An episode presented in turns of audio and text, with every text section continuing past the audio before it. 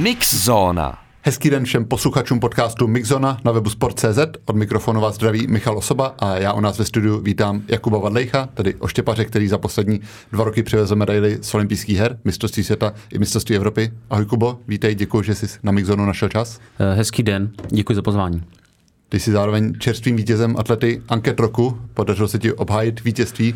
Díval jsem se za dobu ex- existence samostatné České republiky, se to povedlo, kromě tebe jen Janu Železnému, Romanu Šeberlému a Barboře Špotákové obhájit vítězství, tak to je hezká společnost. Jak si to oceníš? Uh, to je samozřejmě skvělá společnost a jsem za to hrozně rád a ukazuje to uh, tu moji cestu, že má smysl a chci v ní nadále pokračovat v profilech finalistů je uvedeno, že máš letos za sebou životní sezónu, tak eh, vnímáš to tak samozřejmě, co se týče metru, absolutního výkonu i té vyrovnanosti, dvou medailí, to asi tak odpovídá, možná loni samozřejmě ta olympijská medaile ještě něco víš, tak eh, jak by si porovnal ty dvě poslední sezóny? Eh, přesně tak, jelikož nebyla olympijská sezóna, tak samozřejmě nejde mít medaily z olympijských her, ale byly dva vrcholy, s obou jsem měl obrovský cíl vybojovat medaily a pak mám ten dlouhodobý spíš sen a těch 90, eh, to bylo 90 metrů. To, že se mi povedly všechny tři eh, vlastně ty cíle, tak eh, je určitě pro mě skvělý rok. Přidal jsem dalších 9 závodů přes 85 metrů, což je pro mě taky vizitka té vyrovnanosti. Už mám na kontě skoro 50 závodů přes 85 metrů a doufám, že jich ještě pár přidám, že budu zdravý a tělo dovolí vedeš si sám ty statistiky, takhle sleduješ počet závodů přes 80-85, nebo ti to někdo spíš připomene vždycky? Právě, že jsem to vůbec nesledoval, letos jsem se díval na World Athletics a tam právě byly po metrech eh, počet závodů a tahle ta statistika se mi eh, poměrně líbí, protože opravdu 85 metrů znamená ta extra třída a eh, to, že se mi povedlo ne hodů, ale závodů tolik, tak to je pro mě možná i jako skoro nejvíc v tom smyslu, že je vidět, že už házím dlouho, protože samozřejmě tenhle počet se nedá nazbírat za jednu, dvě sezóny, musí se házet třeba deset let a stabilně daleko vedeš si třeba porovnání se svým trenérem Janem Železným, samozřejmě ty absolutně metry máš ještě daleko, ale si v nějaké z těch statistik už třeba dotahuješ nebo předstíháš? Myslím si, že zdaleka ne, protože on měl i těch eh, dlouhých závodů daleko, nechci házet čísla, přes 88 metrů měl spousta závodů, přes 90 metrů eh, závodů nevím kolik, ale měl snad přes 50 hodů, takže to je ještě daleko. Na hony vzdálené, ale třeba s Němci eh, Johannesem Fetrem a Tomasem Rellerem ještě mě dávají, ale není to tak výrazně jako například osobáky. Eh, ty mají výrazně dál ještě ty dva vrcholy v podobě mistrovství světa a mistrovství Evropy v jeden rok eh, zatím atletika nepoznala, bylo to díky posunu mistrovství světa kvůli covidu, tak eh, jaké to bylo po té psychické stránce? Bylo to náročnější, než když tam byl ten jeden jediný vrchol, třeba na konci sezóny cítil se na sobě, že těch sil ti to vzalo i psychických hodně? Musím říct, že víc jak fyzicky to přesně vzalo těch psychických sil, protože eh, každá velká akce a finále na velké akce je víceméně jenom o té hlavě. Tam nejde úplně tak o výkony, ale jde čistě jenom o pořadí a o ten den. Takže uh, už před sezónou jsme se o tom bavili s trenérem, ptal se mě, jestli chci jít jenom mistrovství světa, protože samozřejmě mistrovství světa hraje prim, nebo obě akce. Říkal jsem dopředu, že chci obě, že uh, se cítím dobře a věřím, že obě akce můžou být a uh, vyšlo to skvěle ale po sezóně jsem to samozřejmě cítil, že eh, tělo vyprášený a i ta hlava měla co dělat, takže jsem rád, že teďka je takové období, mezidobí mezi sezónou a začátkem přípravy a nabírám síly. On už to vlastně zažil v roce 2016, kdy bylo olympiáda mistrovství Evropy, ale asi to přece jenom jiné, když už je člověk v té úplné špičce a to, to očekávání je větší. Eh, je to tak, v tom roce 2016, tak eh, to byla vlastně Evropa eh, v Amsterdamu a tam se mi poprvé povedlo na dospělé akci se dostat do finále a ještě stylem, že jsem byl druhý v kvalifikaci, takže tam, tam, se, tam jsem prolomil jako je to smůlu nebo spíš psychickou možná slabost, neodolnost těch velkých akcí. A pak na olympijských hrách se mi povedlo to zopakovat na světové akci, tedy olympijských hrách a ukázal jsem, že vlastně na to mám a e, co všechno je možný. Tam ještě se medaile nepovedla, ale ty další roky, vlastně hned rok na to jsem mm, měl medaile na mistrovství světa. Takže já vždycky říkám, že, nebo sebe vnímám jako takového horolezce, který šplhá na tu osmitisícovku a postupně se klestí těmi e, od základního tábora po, po jednotlivý uh, první výškový tábory a uh, vlastně tohle byl takový postupný můj to zdolávání, to zdolávání toho vrcholu. Pořád říkám, že ještě nejsem úplně na, nahoře, ale věřím, že to jednou zvládnu a na vrchol se podívám. Zmínil si tu 90, která je asi takovým zásadním výškovým táborem, když zůstaneme u té terminologie, povedla se ti hned v prvním závodě sezony, tak eh, co to udělalo s psychikou pro tu další část sezony? Bylo to takové uklidnění, že, že na to máš, nebo to třeba mohlo být trochu svazující, že pak třeba veřejnost mohla čekat, tak teď tu 90 bude házet když ne asi každým závodem, ale třeba častěji? Je opravdu, že to byl sen dlouhodobý, protože tenkrát ve finále mistrovství světa v Londýně 2017, tak jsem hodil 89,73, což 27 cm se zdá jako krátká vzdálenost, ale zkrátka ta devítka na začátku není. A všichni novináři, lidi se ptali, tak co, kdy to hodíš, hodíš to vůbec? Protože spousta lidí v historii, kteří Eh, se blížili k nějaké magické hranici a zkrátka ji nikdy nepřekonali. Takže i to se může stát, to se mohlo stát. Na druhou stranu, já jsem pořád cítil, že to můžu dát a zkrátka jsem to chtěl dát. A eh, před letoškem jsem říkal, tak letos je ten čas, eh, prostě dám to. A jak to padlo prvním závodem, odjížděl jsem ze stadionu v Kataru a říkal jsem, to není možný, takhle hned prvním závodem. Co budu dělat teď? Samozřejmě ve srandě a bylo to opravdu, že pak následujících pět závodů jsem se lehce hledal technicky, možná i s tou motivací v hlavě. Ne, že bych eh, zabal sezonu vůbec, věděl jsem, že je před mnou mistrovství světa i mistrovství Evropy, ale ono hodit eh, takhle dlouhý hod, eh, tak člověk se tomu pak chce přibližovat technicky a může dělat o to větší chyby.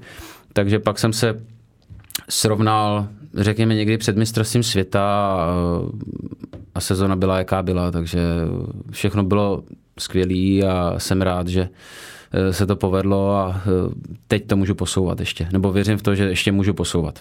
No z pohledu motivace je asi dobré mít před sebou nějakou metu, jako právě byla ta 90, na kterou se člověk dotahuje, tak eh, je možné si najít teď jakoby nějakou další metu. Samozřejmě asi to může být třeba to velké zlato, ale to asi není věc, co ovlivníš sám, tam záleží na soupeřích, ale co se týče metru, je, je tam něco, co by si chtěl překonat třeba v těch dalších letech? Já si myslím, že každý centimetr v téhle vzdálenosti je, je skvělý, takže prvně 91, meta 91 metrů a věřím, že mám ještě na delší metry. Samozřejmě nechci být úplně nějaký namyšlený nebo znít namyšleně. Eh, myslím si, že to opravdu není můj limit fyzický a další cíle jsou samozřejmě medaile, ta zlatá samozřejmě, ale celkově medaile Stát na bedně znamená, že je člověk jeden z nejlepších a to, že se mi to povedlo teďka třikrát ze tří možností, tak eh, to by se mi líbilo i nadále v tomhle pokračovat. Ten závod v Doha, kde si přehodil 90, tak byli prvním po narození eh, dcery Emmy, tak eh, myslíš, že to byla schoda okolností, že to takhle vyšlo, nebo opravdu to mohlo hrát i roli v té psychické pohodě? Psychická pohoda určitě a skvělé, skvělý zázemí, skvělý tým, rodina, podpora, všechno tak, jak má být. A pak samozřejmě jsem cítil skvěle i na tom tréninku, takže byla to otázka si myslím času, kdy to padne a to, že to padlo hned prvním závodem, samozřejmě šlo i o skvělé podmínky, které v tom závodě panovaly. Na druhou stranu, myslím si, že jsem ty podmínky ještě nevyužil tak, jak například Anderson Peters, který vyloženě hodil osobák snad o 6,5 metru, což eh, já jsem asi nemohl hodit o 6,5 metru osobák, to by bylo 96,5, ale uh, nějaký metřík. Ono opravdu v tom uh, větru, když se to hodí správně, tak to není osobák o 10 cm, ale opravdu to může být třeba o těch 5. Takže myslím si, že jsem využil podmínky, ale mohlo to být klidně ještě lepší. Hm, jak se právě u tebe prolíná ten osobní život s tím sportovním, protože větší vliv má samozřejmě narození potomka asi u žen sportovky, ale i u mužů bychom našli případy, kdy je to buď nabudilo, anebo třeba naopak utlumilo, kdy nedocházeli najít to rovnováhu mezi sportovním a osobním životem. Tak musel ty si nastavit třeba nějaký režim nebo priority, abys nešídil trénink, ale zároveň neměl pocit, že neobíráš rodinu čas. Bylo to trochu složitější na tu psychiku si to srovnat? V tomhle mám úplně dokonalou ženu, protože ta ví, co znamená profesionálně trénovat, protože sama je profesionální nebo byla profesionální atletka. A takže v noci uh, za malou nevstávám, ale co se probudíme, tak se snažím být maximálně nápomocný a To samé samozřejmě na soustředění. Když teďka ještě byla hodně malá, tak jsem ji na soustředění nebral, ale letos to změníme a budou mě doprovázet.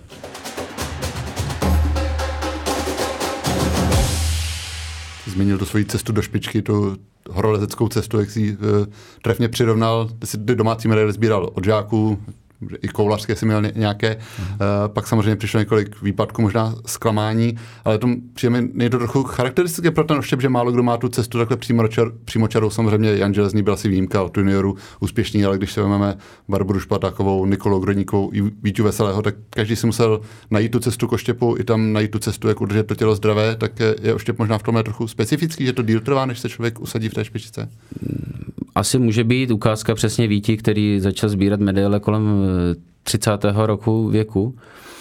Ale u mě to bylo, já si myslím, že celkově jsem celou kariéru eh, klepu, samozřejmě, jak jen to jde, eh, měl štěstí na zdraví, že mám tuhý kořínek a byla to spíš otázka té psychiky, nebo skloubení psychiky a fyziky, fyzična. A Vlastně se mi líbí ten můj postup, že jsem postupně, třeba při, řeknu rok 2015, kdy jsem se dostal poprvé na, do třetího místa na Diamantové lize a řík, ochutnal jsem vlastně tu bednu na té Diamantové lize a říkal jsem si, to je skvělý pocit. Co ji nikdy vyhrát? Rok na to už jsem ten závod vyhrál a vyhrál jsem ji celkově. Takže pro mě vždycky, já jsem si, zdával jsem nějaký určitý mety a když jsem zdolal tu metu, tak jsem si ji posunul vejš. A to samé, když to vezmu ty velké akce. 2016 jsem poprvé postoupil do finále na mistrovství Evropy.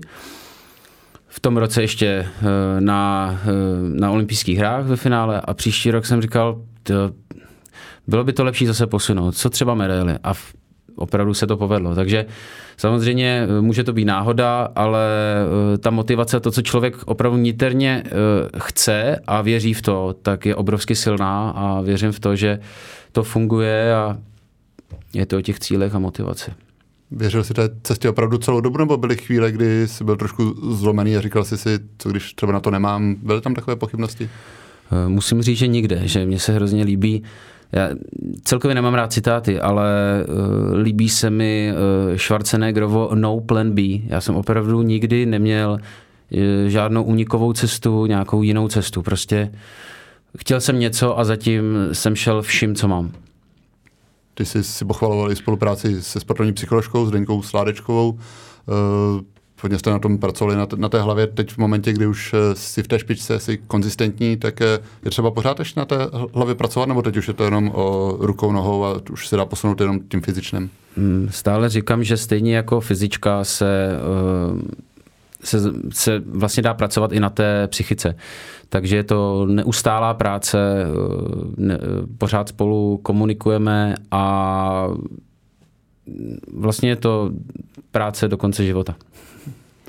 Když se teď i v Česku jednička, ale těch oštěpařů na kvalitní úrovni máme víc. Bylo to vidět na mistrovství Evropy v Mnichově, kde jak v mužském, tak v ženském závodě jsme měli tři zástupce ve finále. Tak eh, stává se, že se tě občas zahraniční závodníci nebo trenéři ptají, jak to v Česku děláme, jak je to know-how, že třeba proti Německu tak malá země má tolik kvalitních oštěpařů i v kontrastu teď k dalším disciplínám?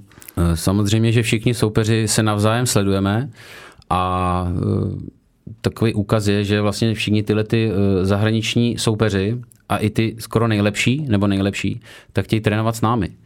Takže oni ví, že v tom něco vězí, že vlastně i ta třeba dlouhověkost, tak není úplně běžná ve světě. Vlastně ukázka e, trenér Jan Železný, Vítě Veselý, Bára Špotáková. To jsou všechno 40-letý oštěpaři a myslím, že to je ukázka toho tréninku, že funguje, že všechno e, nějak zapadlo do sebe a chtějí to know-how přesně poznat a vlastně jediný člověk, z kterého jsme eh, kdysi připustili vlastně do té skupiny, bylo na rok, byl Tero Pitkemeky a eh, vlastně také si myslím, že mu to dost prodloužilo kariéru. Jak to vypadá tedy třeba na soustředění v Africe, když trénujete, tak eh, je vidět, že tam je víc lidí, kteří se přišli podívat, nebo je třeba chodí za váma, jestli bys nemohli potrénovat nějaký, nějakou fázi s vámi?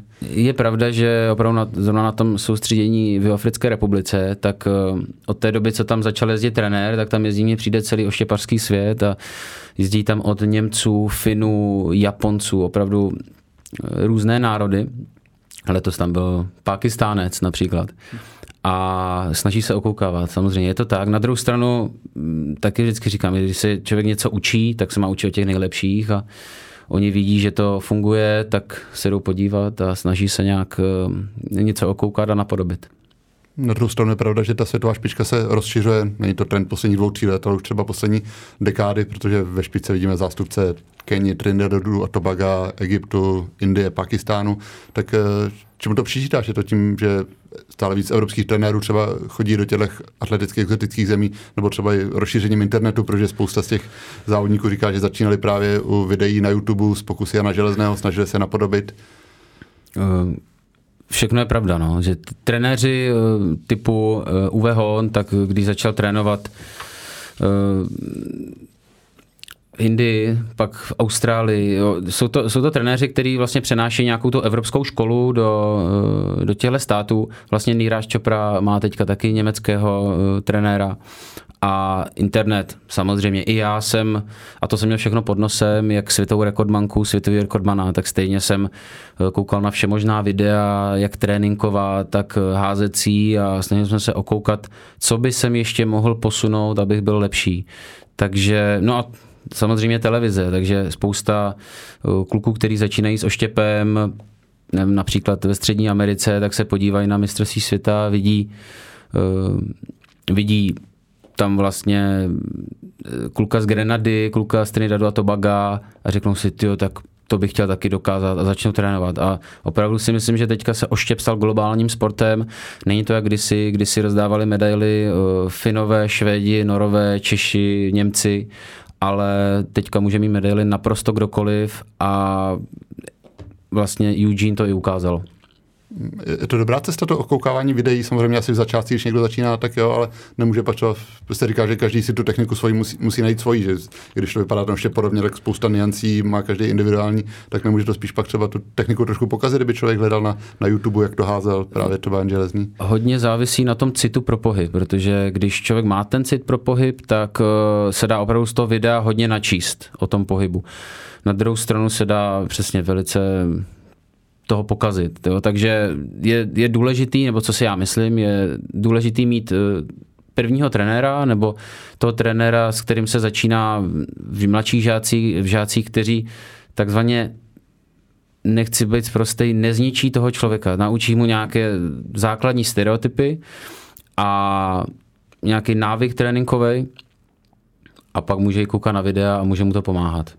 Prostě ono, ono se hrozně těžko totiž v tom pozdějším věku přenaučují nějaký chyby, nějaký zásadní chyby v technice, takže je důležitý začít už s relativně uh, dobrou technikou. To vím, že vždycky říkával náš trenér, že hrozně děkuje svému, svýmu tátovi, který ho naučil základům oštěpu a víceméně z toho těžil do konce kariéry. No, přece jenom máte to v Česku jako štěpaři trošku jednodušší právě tím, že máte vedle sebe světového rekordmana, světovou rekordmanku, tu cestičku máte trošku prošlapanou, samozřejmě se to pak musíte odřít sami, ale asi je možná jednodušší vidět ty vzory a vidět, že se to dá dokázat, než eh, třeba Kenyan Jego, který má ve své zemi samé běžce a najednou se snaží prorazit jako oštěpař. Eh, je to tak, no. Já když eh, prostě třeba jsem měl i nabídky, že bych, že bych mohl trénovat někde jinde, tak jsem říkal, já tu mám světový rekordmana, světovou rekordmanku, prostě pokusím se co nejvíc jim být na blízku, co nejvíc je napodobovat a to by v tom byl čert, aby se mi to taky nepovedlo jednou. Mě zaujalo nabídky trénovat jinde, jak to vypadá, že třeba chodili za tebou zahraniční trenéři a ptali se, jestli by si nešel trénovat u nich?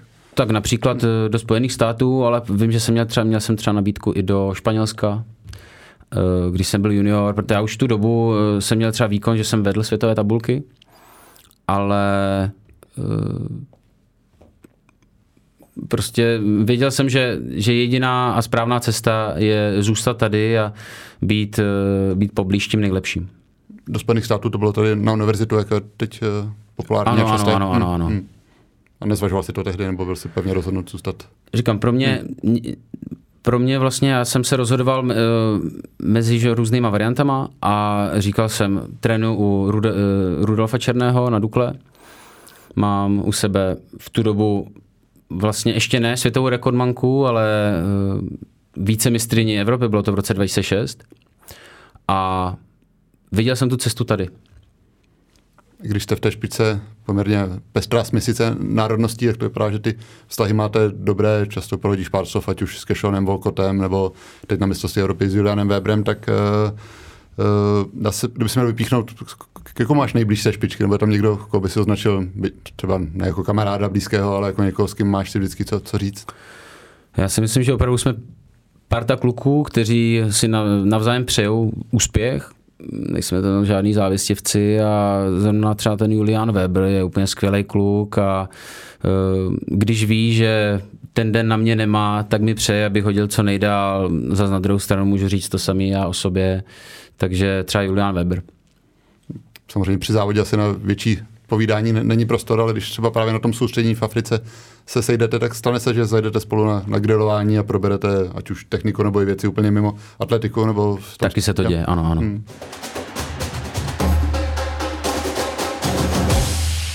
Asi důležité pro tu budoucnost českého štěpu je, že ty oštěpaři kvalitní zůstávají u té disciplíny, už to byl Jan Železný, začal trénovat Petr Friedrich, Barbara Špotáková se vyjádřila, že by chtěla pokračovat jako trenérka, Vítě Veselý také už má trenérské zkušenosti, tak eh, vnímá, že tohle je důležité, že zůstávají opravdu ty osobnosti, ke kterým můžou ti mladí vzlížet u té disciplíny?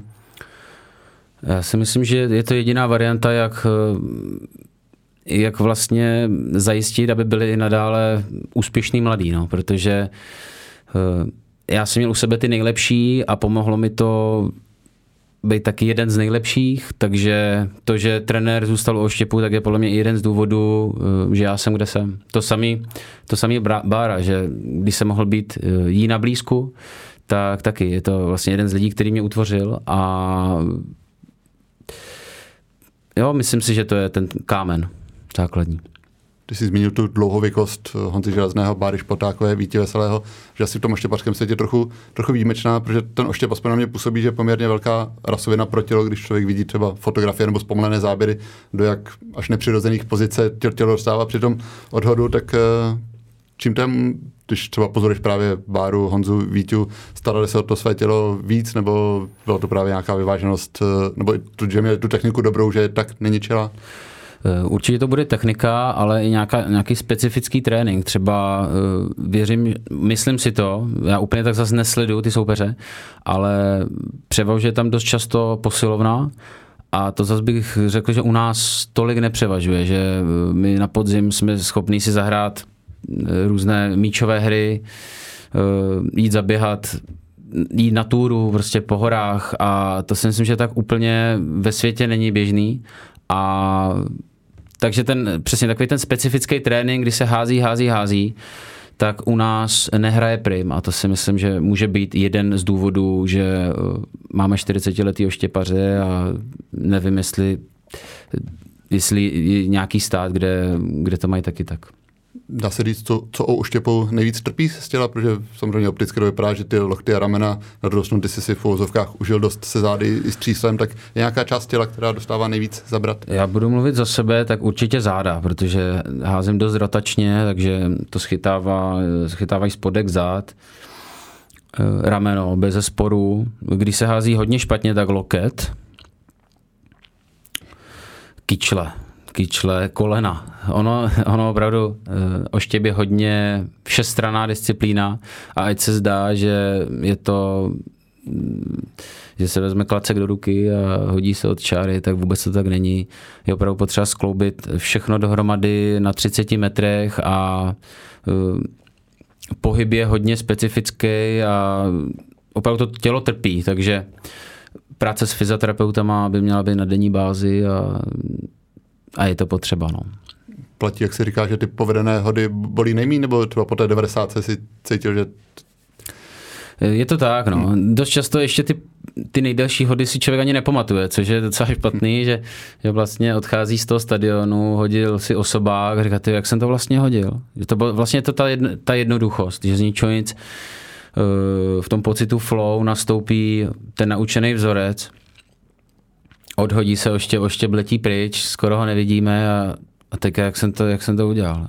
Jo, takže je to vtipný, samozřejmě je to důsledek toho tréninku, my házíme stovky a stovky hodů a pak už v momentě, kdy se rozběhneme na tom rozběhu, tak všechno už by měla být eh, nějaká samozřejmost a už nějaký přemýšlení nad tím, kam se dá levá ruka, kam se dá pravá ruka, noha, tak už by nemělo být. Ty jsi mluvil o významu spolupráce s fyzioterapeuty, ty spolupracuješ teď s Pavlem Brindou, kladenským fyzioterapeutem. Jsi popisoval tu práci, že občas on často on léčí právě příznaky, které jsou často jinde, než eh, se objeví samotný problém, tak bývá to, že jsi občas překvapený, když tam přijdeš s nějakým problémem a najednou on eh, ti začne napravovat jinou část těla? Eh, je to tak, že on právě léčí ty příčiny, takže já jsem tam přišel s bolestí pravého kolene a on mi na to koleno podle mě tak pět terapii vůbec nešáhl. Jak jsem si říkal, jako dává to smysl vůbec? Pak když se člověk nad tím zapřemýšlí, tak to dává vlastně veliký smysl, protože člověk eh, se učí, nebo tím, tím jak žije, stárne, tak eh, dělá dělá nějaké, nějaké věci, třeba může mít lehonce krční páteř, eh, hlavu nalevo, a ono, ono to spustí řetězec a vyústí to v nějakém nejslabším místě. V tomhle, v tomhle případě u mě to bylo pravý koleno, takže to, že bole, bolí pravý koleno, vůbec neznamená, že je problém v koleni, ale většinou je právě úplně někde jinde a on léčí právě přesně tu příčinu, ten původ. Takže trvá to déle, ale ten výsledek je trvalejší. Zastavme se ještě u Barbory Špotákové, kterou jsme několikrát zmínili dnes. Eh, letos ukončila svoji kariéru, tak eh, vy jste se potkali už ve skupině trenéra Rudolfa Černého, tak eh, vybavíš si, kdy jste se tam potkali poprvé, když jsi, ty si přišel do skupiny? Trenér Ruda Černý si mě tenkrát v roce 2006, takže mi bylo 15, uh, si mě vyhlédl na závodech a když jsem přišel poprvé na Duklu, tak jsem koukal, kde jsem se to ocit, protože já na škvárovém hřišti jsem trénoval x let. Oštěpy, všelijaké, řekněme. Z jsem chytnul do ruky karbonový oštěp a, viděl jsem tu báru a říkal jsem si, tyjo, tak tohle to chci a, a vlastně nějak zase všechno šlo tak, jak jsem nějak chtěl, no, že, že prostě asi jsem se tréninkově zalíbil, hodil, hodil jsem se tréninkově jako sparring báře a výsledek vlastně je vidět teď. No bylo něco konkrétního, co si se snažil od Báry eh, odkoukat, už v tom přístupu, nebo samozřejmě ten ženský oštěp je trochu jiný, ale i třeba v Přesně tom tak, v tom přístupu. Ta zabejčenost, ta, ta dravost, prostě Bára opravdu taky uměla jít eh, do toho tréninku úplně naplno, ať někdy možná až moc. A to mám taky, no. Takže já jsem, bylo důležitý tenhle ten těžký trénink přežít ve zdraví, což se mi povedlo a dalo mi to obrovskou tvrdost, si myslím, i na sebe, možná i na ostatní a uh, hrozně mu za to děkuju, protože to byly obrovské tréninkové dávky, které, když jsem přežil, což jsem přežil, tak uh, mě obrovsky posunuli. A ještě mi to připomíná vlastně jednu věc, jak jsem se snažil napodobovat tu báru, jak technicky, tak všem ostatním, tak si pamatuju, tenkrát přišel jednou Míra Guzdek na, na Duklu, na stadion Dukly Praha a říkal Zálky, ty já jsem myslel, že hází bára. A to seš ty. Jo? Takže ono, ono opravdu pak člověk nevědomky napodobuje celkový pohyb toho člověka.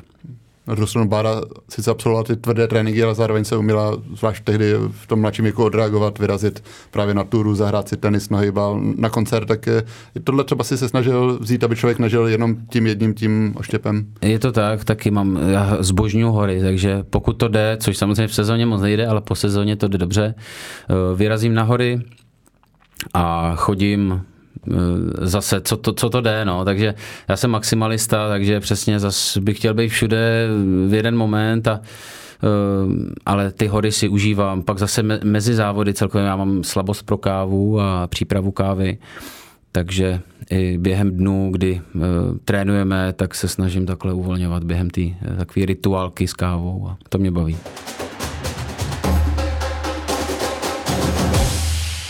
Se vrátím k Báře Športákové, tak ty jsi vlastně jako jediný český atlet byl u jeho posledního závodu při finále Diamantové ligy v Curychu, tak eh, ty, ono to znamená, že druhý den, že končí, ty už si věděl tehdy, že to je její poslední závod? Uh, viděl jsem to, no, viděl jsem. Jo, je to, je to pěkný, vlastně já jsem 2006, teda jsem s ní začal a 16 let, to je neuvěřitelná doba, jsem za to hrozně rád, že jsem mohl být při tom a je to opravdu jedna z největších legend českého sportu a mm, bude hrozně těžký nahrazovat někým. Když se podíváme na to období po sezóně, které si strávil právě po tom posledním závodě v Diamantové lize v Curychu, tak vždycky i v Eugene v Mnichově si říkal, oslava na tu bude možná často až, po sezóně, tak stíl si oslavit tu, tu sezónu i ty, ty medaile? Já si myslím, že jo, no, tak není to nic, co by mělo být společného se sportem, takže nějak samozřejmě proběh nějaký třeba vítězný doutníček, takovýhle věci a na druhou stranu já opravdu nemám to úplně, že bych musel propařit tři večery za sebou. Uh, většinou to prožívám dost uvnitř, to vím, že vždycky říkával Vítě a já to mám dost podobný, takže pro mě je vlastně nejvíc ten pocit, co jsem zažil na tom stadionu v ten moment a to ostatní uh, už tak důležitý není pro mě. Kam si dáváš ty, ty své medaile? Vím, že někteří sportovci třeba to mají malé děti, tak je dávají dětem třeba na postýlku, že oni tak hezky cinkají, že to plní funkci rolniček, tak kde máš schované ty? To zatím nemám žádný oltář, mám, mám to ve skříně schovaný a třeba někdy v budoucnu, když se ještě, kdyby se nějaká ještě přidala, tak můžu něco vymyslet, nějaké místečko. Jak se tady trávil to volno po sezóně, asi s narozením dcery je to trošku jiný ten program než v minulých letech, tak eh, byl čas právě třeba na ty hory. Eh, byl jsem v horách, byl jsem, eh, byl jsem poprvé u moře s malou, takže už zažila, jak chutná voda slaná, eh, byli jsme v lázních, takže opravdu já jsem od toho 10. září, kdy jsem skončil sezónu, jsem se skoro nezastavil, možná až teď a začínáme znovu přípravu, takže tak to funguje, tak je ten, to je ten náš život. A do Afriky se pak chystáte, kdy letět? Do Afriky většinou v polovině února, hmm. zhruba dva měsíce a domluvili jsme se s trenérem, že uděláme stejný cyklus eh, jako letos a to, že bychom pak ještě dali dva týdny v Turecku. A předtím ještě nějaké Kanárské ostrovy nebo ještě nějaké teplo? Ano, ano, letos hmm. dáme Kanárské ostrovy na Lanzarote v klubu La Santa a pak klasický Nymburk. Pokud nám ho nezavřou. jsi známý, nebo vždycky říkáš, že máš rád teplo, tak když ty teploty začnou venku klesat jako teď, tak už vyhlížíš, kdy vyrazíš eh, právě do tepla? Eh, je to tak, já opravdu mám rád teplo a když je během závodu 35 stupňů, tak, eh, tak jsem vlastně nejšťastnější a naopak, když je 10 stupňů, tak mi to vůbec nepomáhá, ani psychicky. A ta Afrika je pro tohle úplně skvělá, takže všechny tréninky bez trika, to je prostě to, co mě tam baví. Vím, že v minulosti si říkal, že hlavně v Africe asi doma, že často vaříš, tak eh, pořád se na to najde čas, pořád tě to baví a naplňuje. Eh, rád vařím, ale eh, rád to i přenechám ženě, takže ona ráda vaří taky, takže se nějak budeme střídat. Cheesecake a perníčky jako tvoje specialita si pořád necháš? Jo, pečení, tak to, to zase jo. To mě baví pořád, takže cheesecake, perníč, přesně jak, jak říkáte, perníčky, to mám rád. S manželkou Lucí Slaničkou za svobodná bývalou vícebařkou máte společnou i tu vášní pro kávu, tak eh, je to třeba nějaký váš společný sen, že jednou byste si otevřeli nějakou kavárničku, nebo že máš i baristický kurz, takže byste to využili v tomhle mm, směru? Je fakt, že jedna část našeho bytu vypadá skoro jako taková malá kavárnička, má vybavení si myslím, eh, jako některé kavárničky ani nemají. takže nevím, jestli to je sen, je možný, že se něco takového v budoucnosti stane, ale eh, to ještě bych nechal na té budoucnosti, ale opravdu káva je spíš, ten, ten požitek z ní, ten, mm, ten rituál přípravy, to je, co mě baví a uh, hrozně rád uh, to dělám. Máš to třeba před závodem nějaký jako rituál, že vždycky si dáš jedno kafe před závodem, nebo záleží na náladě? Jo, je to tak. Během, no, před, před závodem nevadí, když si dám i pět espres, vůbec se toho nebojím. A a jo, je to, je to paráda. Kde ti chutná nejvíc káva? Nemyslím teď v podniku, ale třeba v nějaké zemi, jestli, kde se byl nebo odkud si třeba kupuješ kávu? Preferuji určitě africké státy, takže Kenia, Etiopie, takže eh, když jsou kyselější kávy, to mě chutná víc. Ale tím, že kávě rozumíš a vyznáš se v ní, tak je, máš to třeba složitější, když si chceš dát někde na cestách eh, kafe, že asi jsi možná vybíravější a nějaké obyčejné preso z automatu tě asi ne, neuspokojí úplně. Já právě zase v tomhle nejsem takový úplně ultra fanatik, takže uh když jsem někde a vím, že ta káva nebude stát uh, úplně za to, tak uh, že to nebude ten požitek, přesně co o to očekávám, tak si ji stejně tak dám, protože prostě je to společenská událost. Opravdu nej, nejsem úplně takový ten, co řekne, já piju už jenom doma, protože já vím nejlíp, jak se připraví, uh, žádnou jinou si nedám. To ne když jsme u těch volnočasových aktivit, tak eh, mezi oštěpaři v té skupině je hodně populární potápení, zejména tady u dívek Nikola Grodníková, Irena Gilerová, i Nikol Tabačková, myslím, že i Vítě Veselý se mu věnoval, tak eh, taky tě to zlákalo, nebo to ne? To, tak tomu jsem ještě nepřičichl, upřímně jsem se ještě nikdy nepotápěl a třeba mě to někdy budoucnu čeká, ale ne, ne, to jsem ještě, ani jsem to nevyzkoušel. My jsme tím, Kubo, probrali tvůj oštěpařský i civilní život, tak já ti přeju, se ti na obou frontách daří minimálně tak jako letos a děkuji za to, že jsi k nám do Mixzony dorazil. Děkuji moc za pozvání.